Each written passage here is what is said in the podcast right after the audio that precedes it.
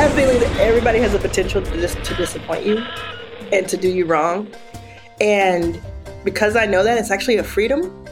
And it's like, you know, if they end up doing me wrong, that's that's a bigger problem for them. T minus ten seconds. Welcome to the Journey to Launch podcast with your host, Jamila Souffrant. As a money expert who walks her talk, she helps brave journeyers like you get out of debt, save, invest, and build real wealth. Join her on the journey to launch to financial freedom in, in five, four, three, two, one.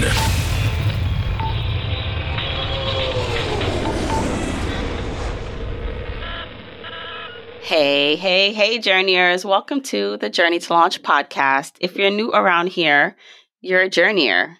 A journeyer is someone on the path to financial freedom and financial independence with me. So if you're a listener, O G listener, meaning you've been listening for a long time, or you just started, when I say, hey, hey, hey, journeyers, I'm talking to you. And I'm so excited that you are joining me today and whenever you're listening. So this episode, if you're listening to this in real time, drops right after the new year. But even if you don't listen in real time, this information will be relevant. What I do want to do after the interview, so this will be an interview episode, you'll hear my guest, Arlan Hamilton, in a bit, is I want to come back and share some reflection questions that may be helpful to you as you start the new year. It's going to be things that I'm going to be reflecting on and answering for myself, and I thought it would be useful, and I'll give a bit of updates on what's been going on. My book, Your Journey to Financial Freedom, is out in the world. It's been out for a few weeks now. And it is my love letter, my financial life love letter to people who want to achieve more freedom and more happiness in their life right now. No matter your starting point, it's available wherever books are sold. You can go to your journey to financial freedom dot com to get your book, but you can get it on Amazon, bookshop dot org, Target, your local bookstore. I'm going to share a little bit more about the launch and the book after the interview. So let's jump right into the interview with Arlan. By the way, I'm actually recording this video. So if you are on my YouTube channel, you'll see the introduction. I'm recording it on screen. I usually don't do this, but I got my makeup done.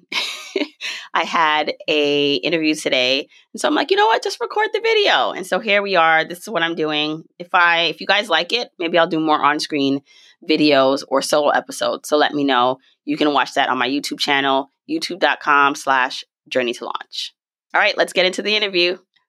If you want the episode show notes for this episode, go to journey to launch dot com or click the description of wherever you're listening to this episode. In the show notes, you'll get the transcribed version of the conversation, the links that we mentioned, and so much more. Also, whether you are an O G journeyer or brand new to the podcast, I've created a free jumpstart guide to help you on your financial freedom journey. It includes the top episodes to listen to, stages to go through to reach financial freedom, resources, and so much more. You can go to journey to launch dot com slash jumpstart to get your guide right now. Okay, let's hop into the episode. Hey, hey, hey, journeyers. I have a special Most requested. I'm going to say most requested because maybe it's just me. I wanted you back and you're here.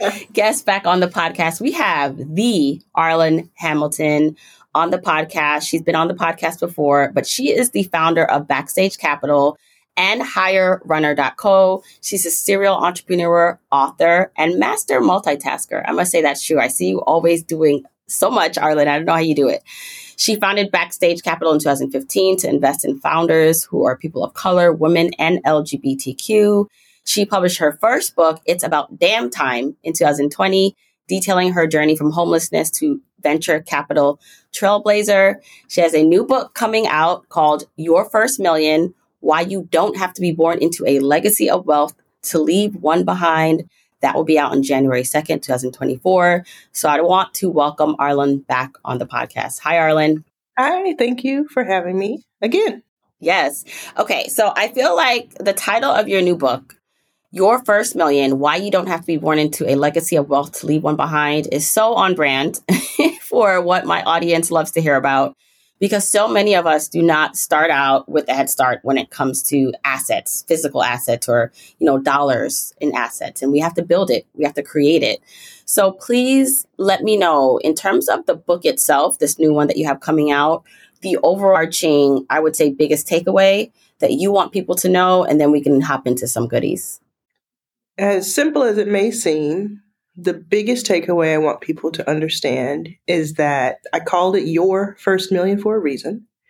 And it's because ninety-nine point nine percent of the people who read the book, people who are hearing this right now, what I've learned over the past decade is that you can be a millionaire.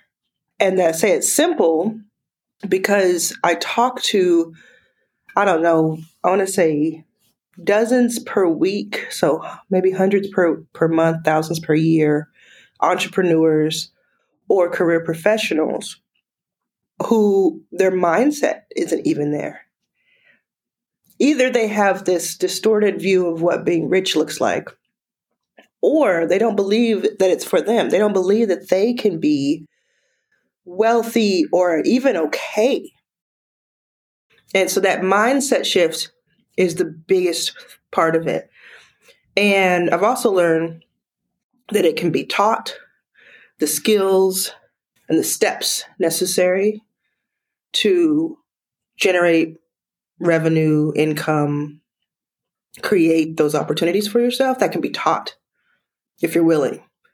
So if you know that, if you believe me and you believe that it can be taught, then you have to back into the Oh, I, it can be me. It's not someone next to you necessarily. How does one know if they have a mindset issue, right? Because someone could be listening to this and not know that it's mindset. They can say, well, I just don't have the resources or the education to do that thing. Whatever it is, there's there's not a self uh, understanding yet that it's mindset. So how can one know or have an indication that it's really mindset that's preventing them from moving forward and not something else? I think it's in the same category as the imposter syndrome that we talk about so often, where we're constantly asking ourselves, some of us, many of us are constantly asking ourselves, do I belong here? Can I do this job well? Am I supposed to be here? Did I get this promotion on purpose? Uh, or did it, did it somehow, did I sneak in? Am I supposed to be in the room? Am I smart enough? All those questions that we unfortunately ask ourselves, and I say that we just don't have time for imposter syndrome. And it, I think it's it pulls from the same thread, which is because my belief is that ninety-nine point nine percent of us can have millions if we want it. it. It's not easy. It's not an overnight success. It's not a magic potion. It does take time and strategy and commitment. But because I believe we can each get there, if you do not believe you can, I believe it's a mindset issue. I don't know if there's a special way to, to, to realize if you have that mindset issue. I just believe that it, it is a mindset issue for anyone who does not believe that they can. Because I think one thing that to understand is I have been in a lot of places that some people listening to this have been. So I know what it feels like to be literally hungry and not know where your next meal is going to come from. I know what it feels like to not have an address or to have to ask your friends, or not have to, but to ask your friends for help who are your same age and you feel like you should be further along than you are. Or to think, if I can only get in the room with this one person, that would change my life and then everything would be okay. Or to think it has to be more than this, than working at this nine to five and not feeling like there's anywhere for me to go and watching everybody else, you know, in pos- positions I want to be in. I know what that feels like. And so there's just, there's another gear that we have to put ourselves in, or to get ourselves in. And so that's what I talk about the book. I mean, that's why it's not a, a blog post or a reel. It's an entire book that introduces, introduces the idea of this is why you belong where you belong.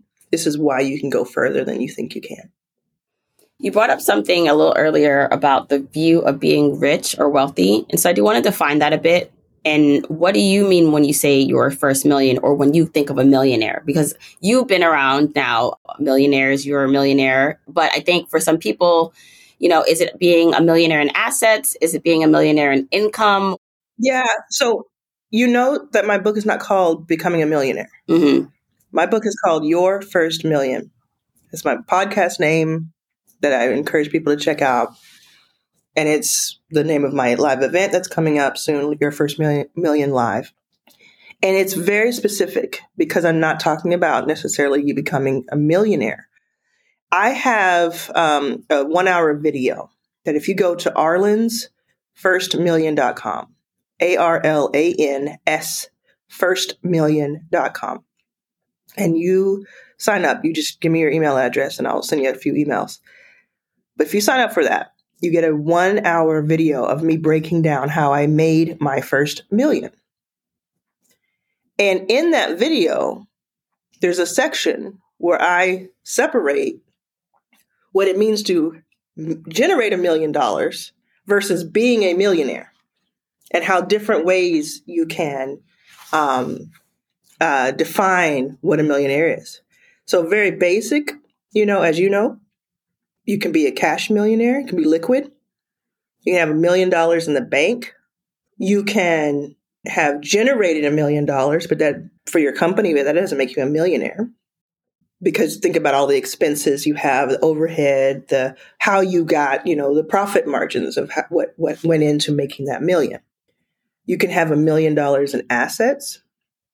In fact, that's what makes you an accredited investor in the United States, is if you have a million dollars in assets without your main home being part of that. So there's assets, there's liquidity, there's gener- generating millions.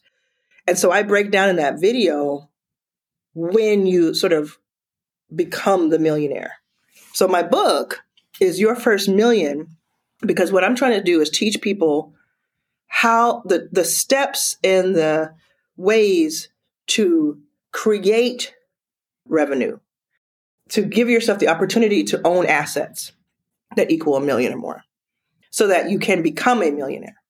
If I, I believe, I mean, this is true. So if I had generated a million dollars, which I did, which is huge, by the way, everybody, if you generate a million dollars, that's amazing. Any, any company would want to hire you because you can generate a million dollars. That's why I want, that's why I want to teach this. But if I generated a million dollars and then that's all I did, I would not be a millionaire. I'm a millionaire because of the ability to every single year generate millions of dollars in different ways, and the assets that I own and the investments that I have. So I break that down in the book, and I break it down in the video, arlans first million dot com. I know you're not going to give all the goodies away in the interview, but I would just like maybe one tactical, because I agree with you. I think the biggest problem for maybe entrepreneurs and business owners, even people who work nine to fives that have a decent income or just an income, and there's a little bit left over, is this thing of turning that cash flow into personal wealth, right? So like you said, you can have a business that's doing very well, but it doesn't translate into your personal balance sheet. And I think that's something that a lot of entrepreneurs or just people in general need to learn. So for you, what is a tip, or what's a practical tip for someone right now who is generating cash flow, who brings in money into their household or through a business, that they can start to translate it into real wealth, that they don't have to stay on that cycle of earning a million or a lot of money each year? They can eventually walk back off that hamster wheel.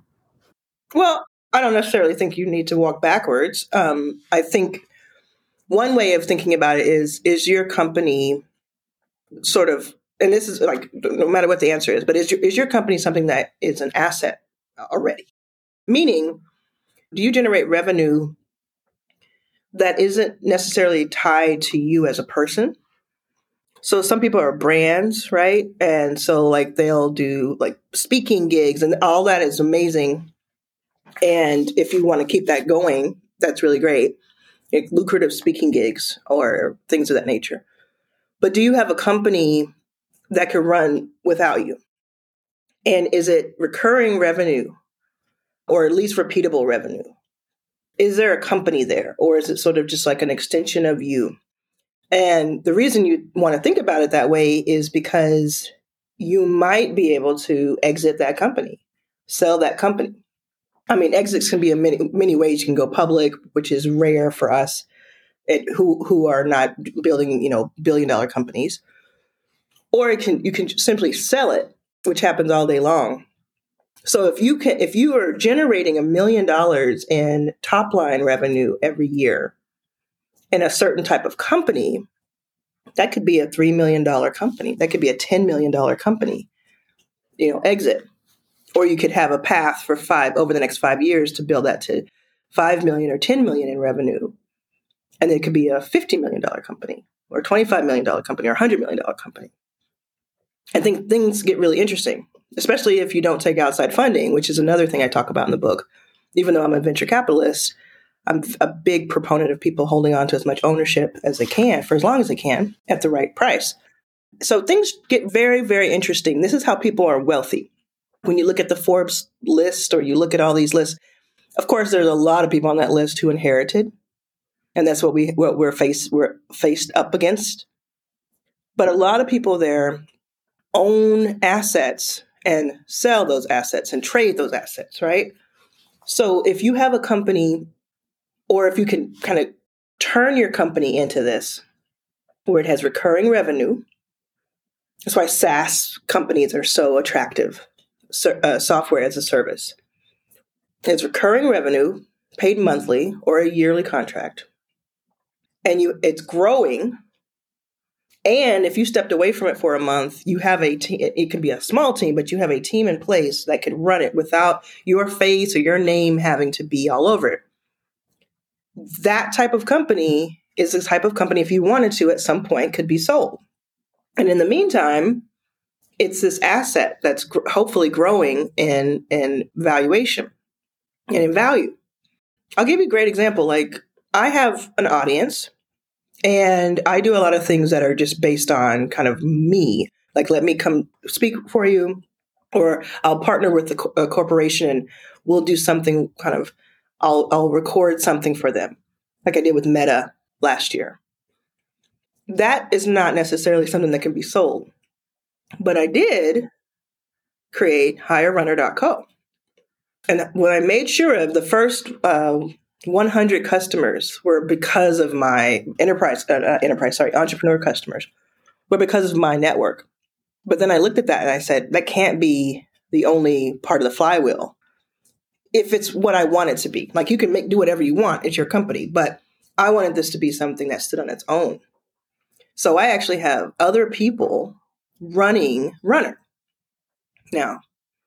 So that, yes, I can help bring in customers and bring in runner, great runners as a recruiting platform. But it's not just all, like, if I walked away from it, it wouldn't crumble. Because I want to one day sell it. And I did take on some investment, including retail investors, including, you know, uh, people who are not wealthy, and I want them to do well from it. So I want to sell it for eight figures or at least, and that's how I s- set it up. So that tells you, like, when I first started it, I wasn't thinking about that. I was just sort of like, I want this. I want this solution to be in the world. I want people to be able to hire people fractionally if they need them at a rate that they can afford. And I want great people to have access to other great people. But then I started thinking through it and I said, okay, I do want it to be something that gets sold or has an exit. When you were saying that, I was thinking about, you know, even myself as an entrepreneur, who I know that what's happening now and why my, whether it's my book or my brand gets buzz, is because of me, right? I, I am on the face of my cover artwork, on my book.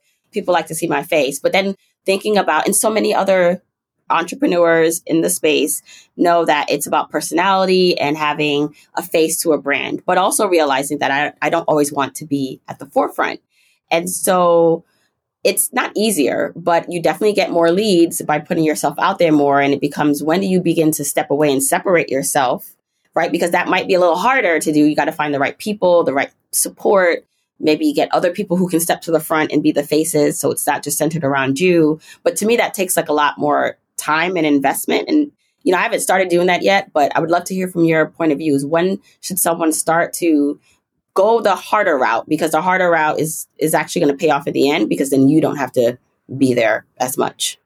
It really all depends on what you want, like what your goals are. Like for you right now, you notice that I said that I still do my thing. I still speak. I still partner with corporations. I still do the things I launched Your First Million Live.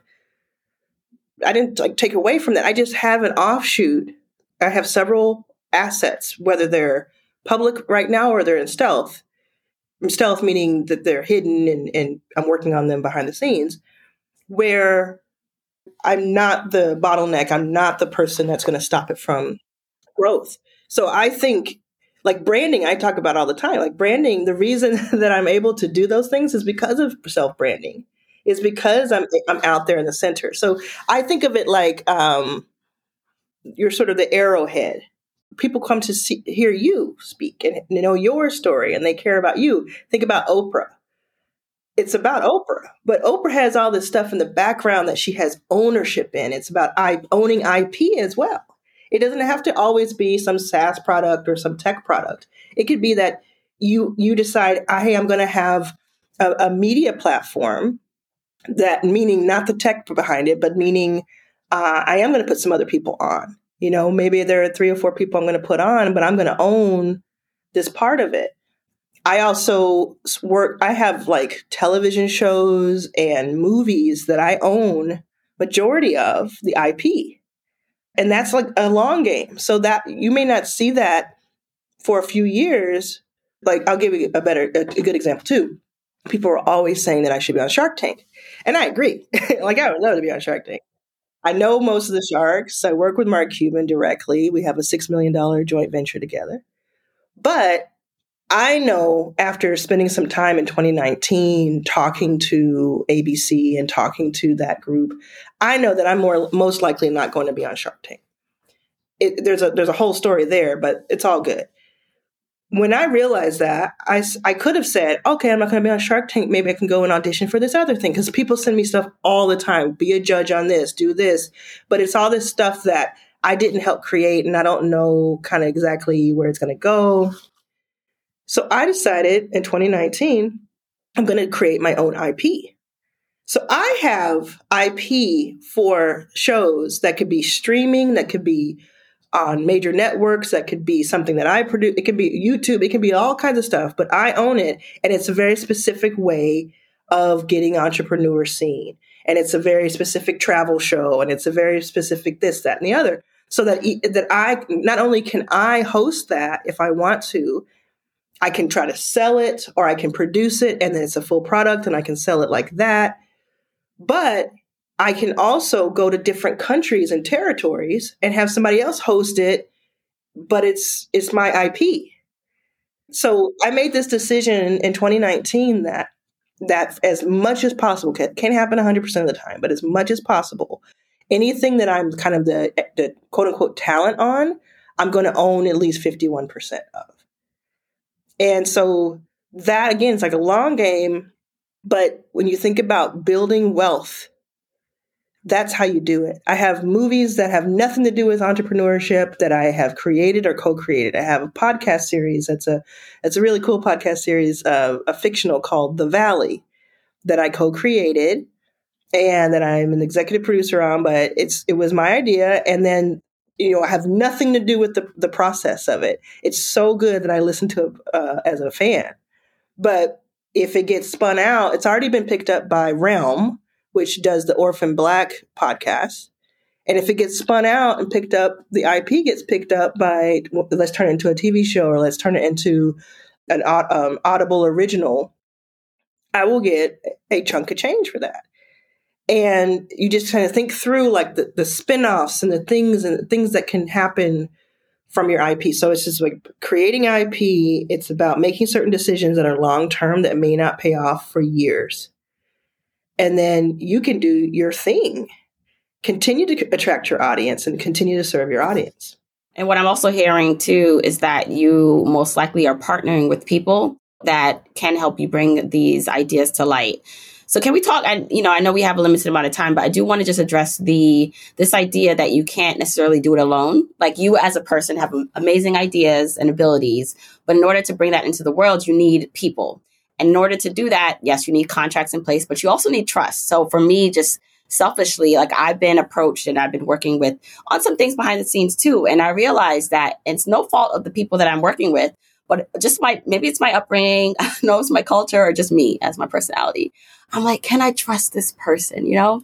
And I realized that might be holding me back in a lot of areas because, okay, as long as there's a contract in place, like you have to try, right? Because you cannot bring these ideas or do all the things by yourself. So you do need partners. So how would you address, maybe this is a mindset block of trusting people and not being being afraid that, oh, this person is like kind of, even if they have the best intentions, what if it doesn't go well? And now there's, I'm in the worst case scenario. I, uh, this is very timely because I was pretty burned in the last eighteen months from people that I really cared about. And not all of them, but just a few people, a handful of people. And for like eighteen months, I was, I was like twelve, twelve, eighteen months, I was like shut off. I was like, I'm not going to work with people. Da, da, da. I'm going to do this, do this all on my own. And then my wife actually said to me, she's like, you're just going to be shut off for the rest of your life? That's what you're going to do? You're just not going to trust anybody? That's cool, you know?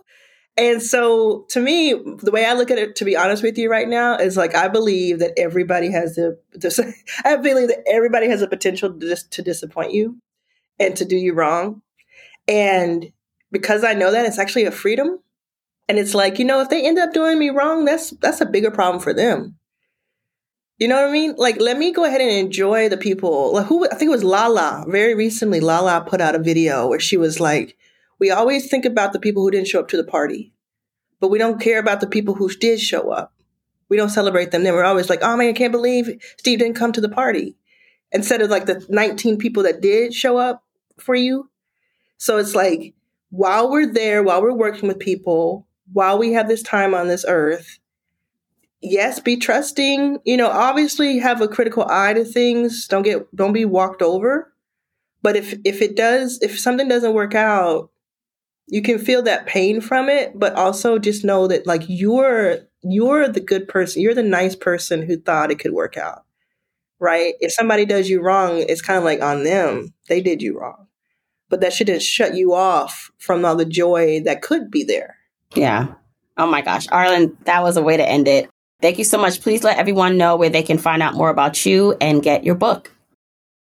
Yes. So if you go to your first million dot live, you can pre-order the book. You can see about my event. Uh, again, if you go to arlans first million dot com, you can see that video about how I made my first million. It can give you a lot of ideas about what you could do. And see me on Instagram at Arlan was here. Awesome. Thank you so much, Arlan. Thank you. Appreciate it. All right. I really hope you enjoyed that interview with Arlan. I thought that actually not only is it perfect timing because her book is coming out this week, but the topic, what we talked about mostly, was about mindset and the internal things we need to overcome or work on in order to reach the external things we want. So money, financial freedom, all those things. I do address that in my book, Your Journey to Financial Freedom. And you can get that at your journey to financial freedom dot com. And I talk about the importance of mindset and habits. So I think it's really great to have that episode with Arlan play right now as we enter into twenty twenty-four. And honestly, no matter when you listen to this, this will be relevant. But that the wealth that we want to create externally, we have to feel we deserve it. We have to know we deserve it. And a lot of that is going to take internal work. And I know we want to oftentimes get to the doing and the having. But first, I believe we need to be. We need to be who we say we want to be, the person we want to have, the things we want. We need to be and embody that first and on the path so that we don't have to wait until someone else validates us or until there's an external circumstance that tells us we're good enough. I know that's hard. I know you want to see the proof right away. I mean, I'm like that too. But what I've found on this journey, even specifically with the book journey that I've been on, and I need to do like a whole nother interview just about really going in. I know I've done some episodes about the book, but now that the launch, I mean, this book that I wrote, Your Journey to Financial Freedom, this is a marathon for me in terms of my commitment to getting this book into the world. So it wasn't just about making sure it did well the first week. I mean, obviously I wanted it to do well and sell well the first week that it was out, but I want this book to be read by people and to be implemented. And so that means I have to still promote this long term. So well after the hype maybe dies down around the first week being being out, it's like, no, twenty twenty-four, we're talking about this book because I truly do believe it's going to be helpful for people. And I was thinking about now as we go into a whole new year, what I want my year to look like. I'm a planner. You know, I do plan things, but I'm like a loose planner, meaning I plan, but I allow for surprises. I plan and I know what I like or what I want, but I'm not too particular about how I get there. So with this new year coming, I'm asking myself, what do I want it to look like? And so I wrote down some questions that I think might be helpful to you also who are listening right now, that I hope will you and hopefully will help me if I can answer them and take some time to sit down. Because I have a good life. I've had good years. Ultimately, there's nothing that I want to change. Of course, things can always be a little bit better. There could always be more money, but there, there also could be more ease. And am I really truly living life the way I want, or am I being kind of pulled still in different directions? Because of the path I'm on now that I'm an entrepreneur, now that I have this book in the world, I'm getting more requests and there's more obligations. And so I'm on that path. And these questions I came up with to ask myself. And then you can ask yourself whether you are just thinking about your career, your financial journey, or your life. Okay, here are the questions. How can this be easier? How can this be easier for you? How can you make it easier for you? Are you an overthinker? Uh, do you make things more complicated than they need to be? Now, some people actually like things complicated. It actually fuels them. It gives them excitement. Me, I like things to be easy. And so how can this be easy? How can my business be easier? How can the way I think about finances be easier? Not because what people think it should be or think it should look like, but what will make things easier for me? So that's a question I'm asking myself, and then I'm asking you to ask yourself. So one, how could this be easier for you? What do you need to do to make it easier? What do you need to let go? What do you maybe need to invest in to make it easier? Second question, how can I lean more into joy?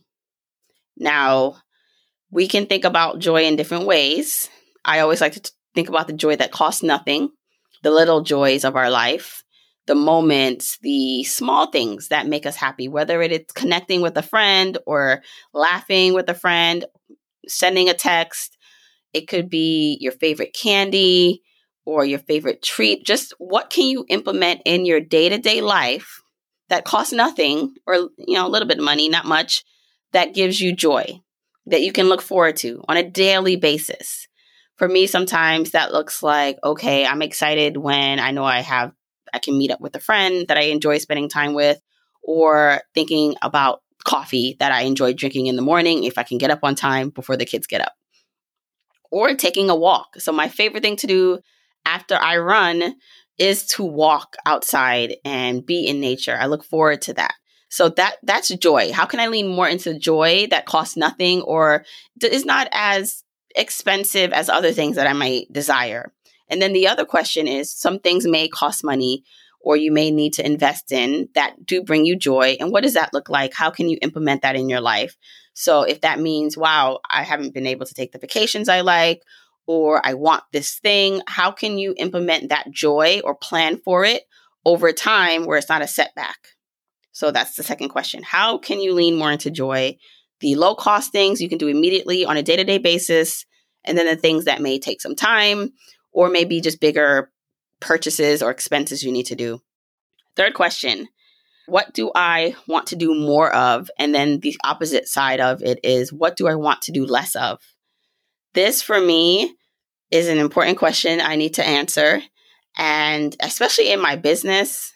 And, you know, I, I think in overall in my life, I'm kind of like that. I only do things I really want to do when it comes to family, friends, and even just household things, right? Like, you know, if I don't want to pick up, there might be a little pile that my husband is annoyed at in my corner of the room. But if I don't feel like picking it up, I don't pick it up. But Nonetheless, right? I am talking more about for me in my business. What do I want to do more of? What, I, what do I want to do less of? And same thing can be said if you ask yourself, whether it's in your job or finances or just life or business. And what does that look like? What does it look like to step back and do less of that thing that you think you need to do, but you actually don't need to do because you're overthinking and you're making it bigger than it needs to be? Or what do you want to do more of? What are the things that you want to do more of in your life this year? And how can you actually implement that? How can you cut back or indulge a bit more in the things you want to do? The other question I'd like you to ask yourself as we are entering into a new year, and of course, if you listen to this some other time, these questions are still valid.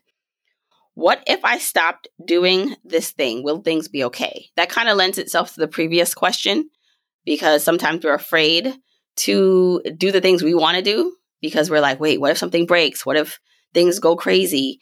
And, but like, what if, what if you stop doing that thing? Will things be okay? And more than likely, things will be okay.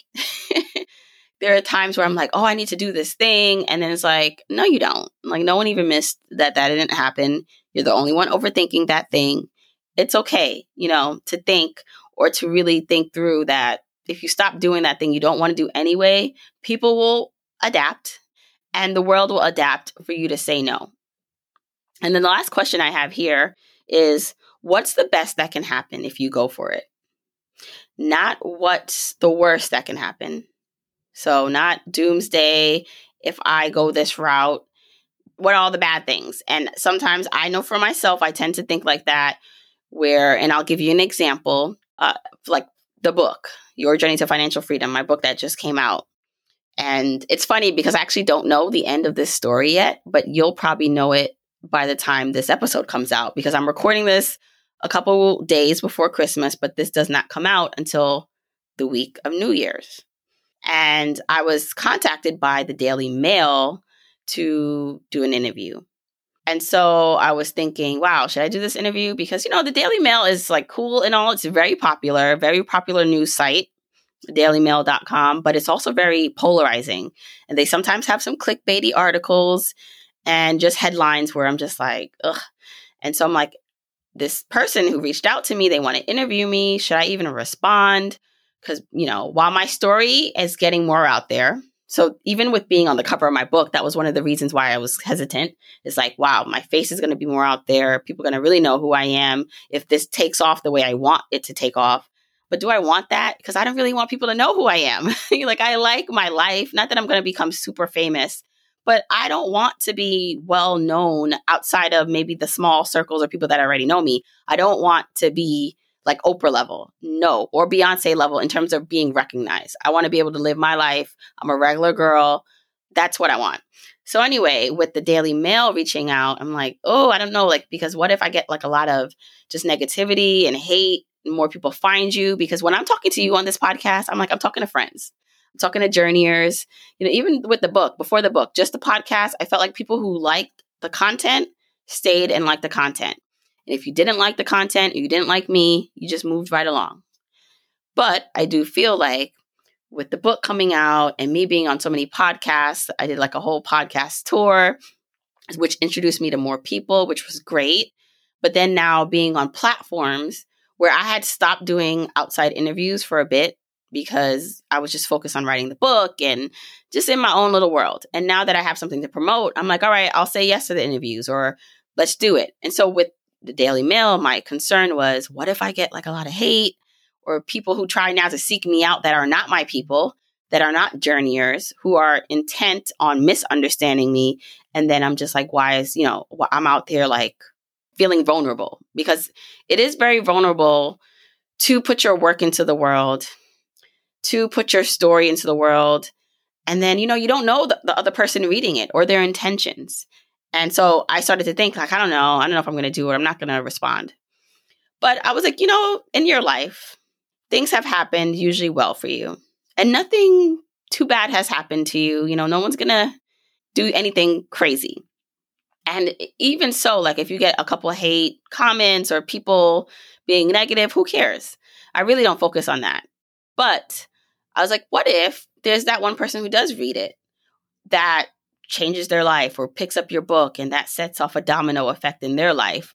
Or, you know, I always think, even with like audience and growing your brand, that you don't need a million people to follow you to pop, like, or to make an impact. So there's like that impact of one-to-one. You want to change someone's life with whatever you're doing. And that obviously is the goal for the book and the podcast. But also, you know, when we're talking about maybe uh, getting more publicity or going, like my goal is like, I want Oprah to pick up the book and read it, or at least be a supporter, right? Like once she picks up a book, it's like sh- straight sales through the roof.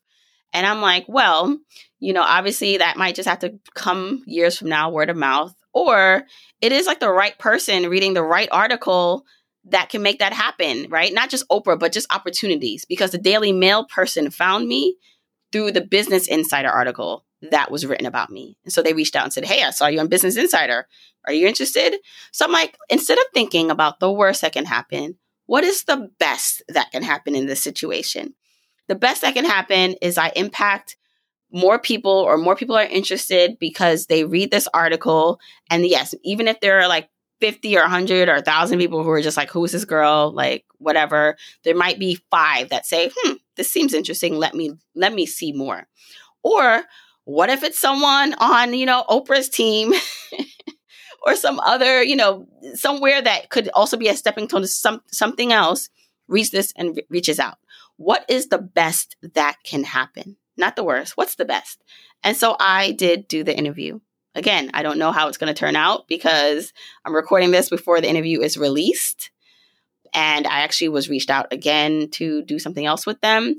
So we'll see how that all, all unfolds. So maybe follow me on social media at Journey to Launch and at Jamila Souffrant, because I'm pretty sure I'll just share there in real time, and my newsletter. So make sure I'm, you're on my newsletter to see how that unfolds. But it's it's it's kind of like, to share this before I know the outcome is me stepping into my faith in a way that I'm sharing this with you before I know the outcome, because I believe that the outcome, no matter what it is, will be in favor for whatever it is that I'm supposed to do in this world. So whether that is a lesson or whether it is a stepping stone and victory, we will see.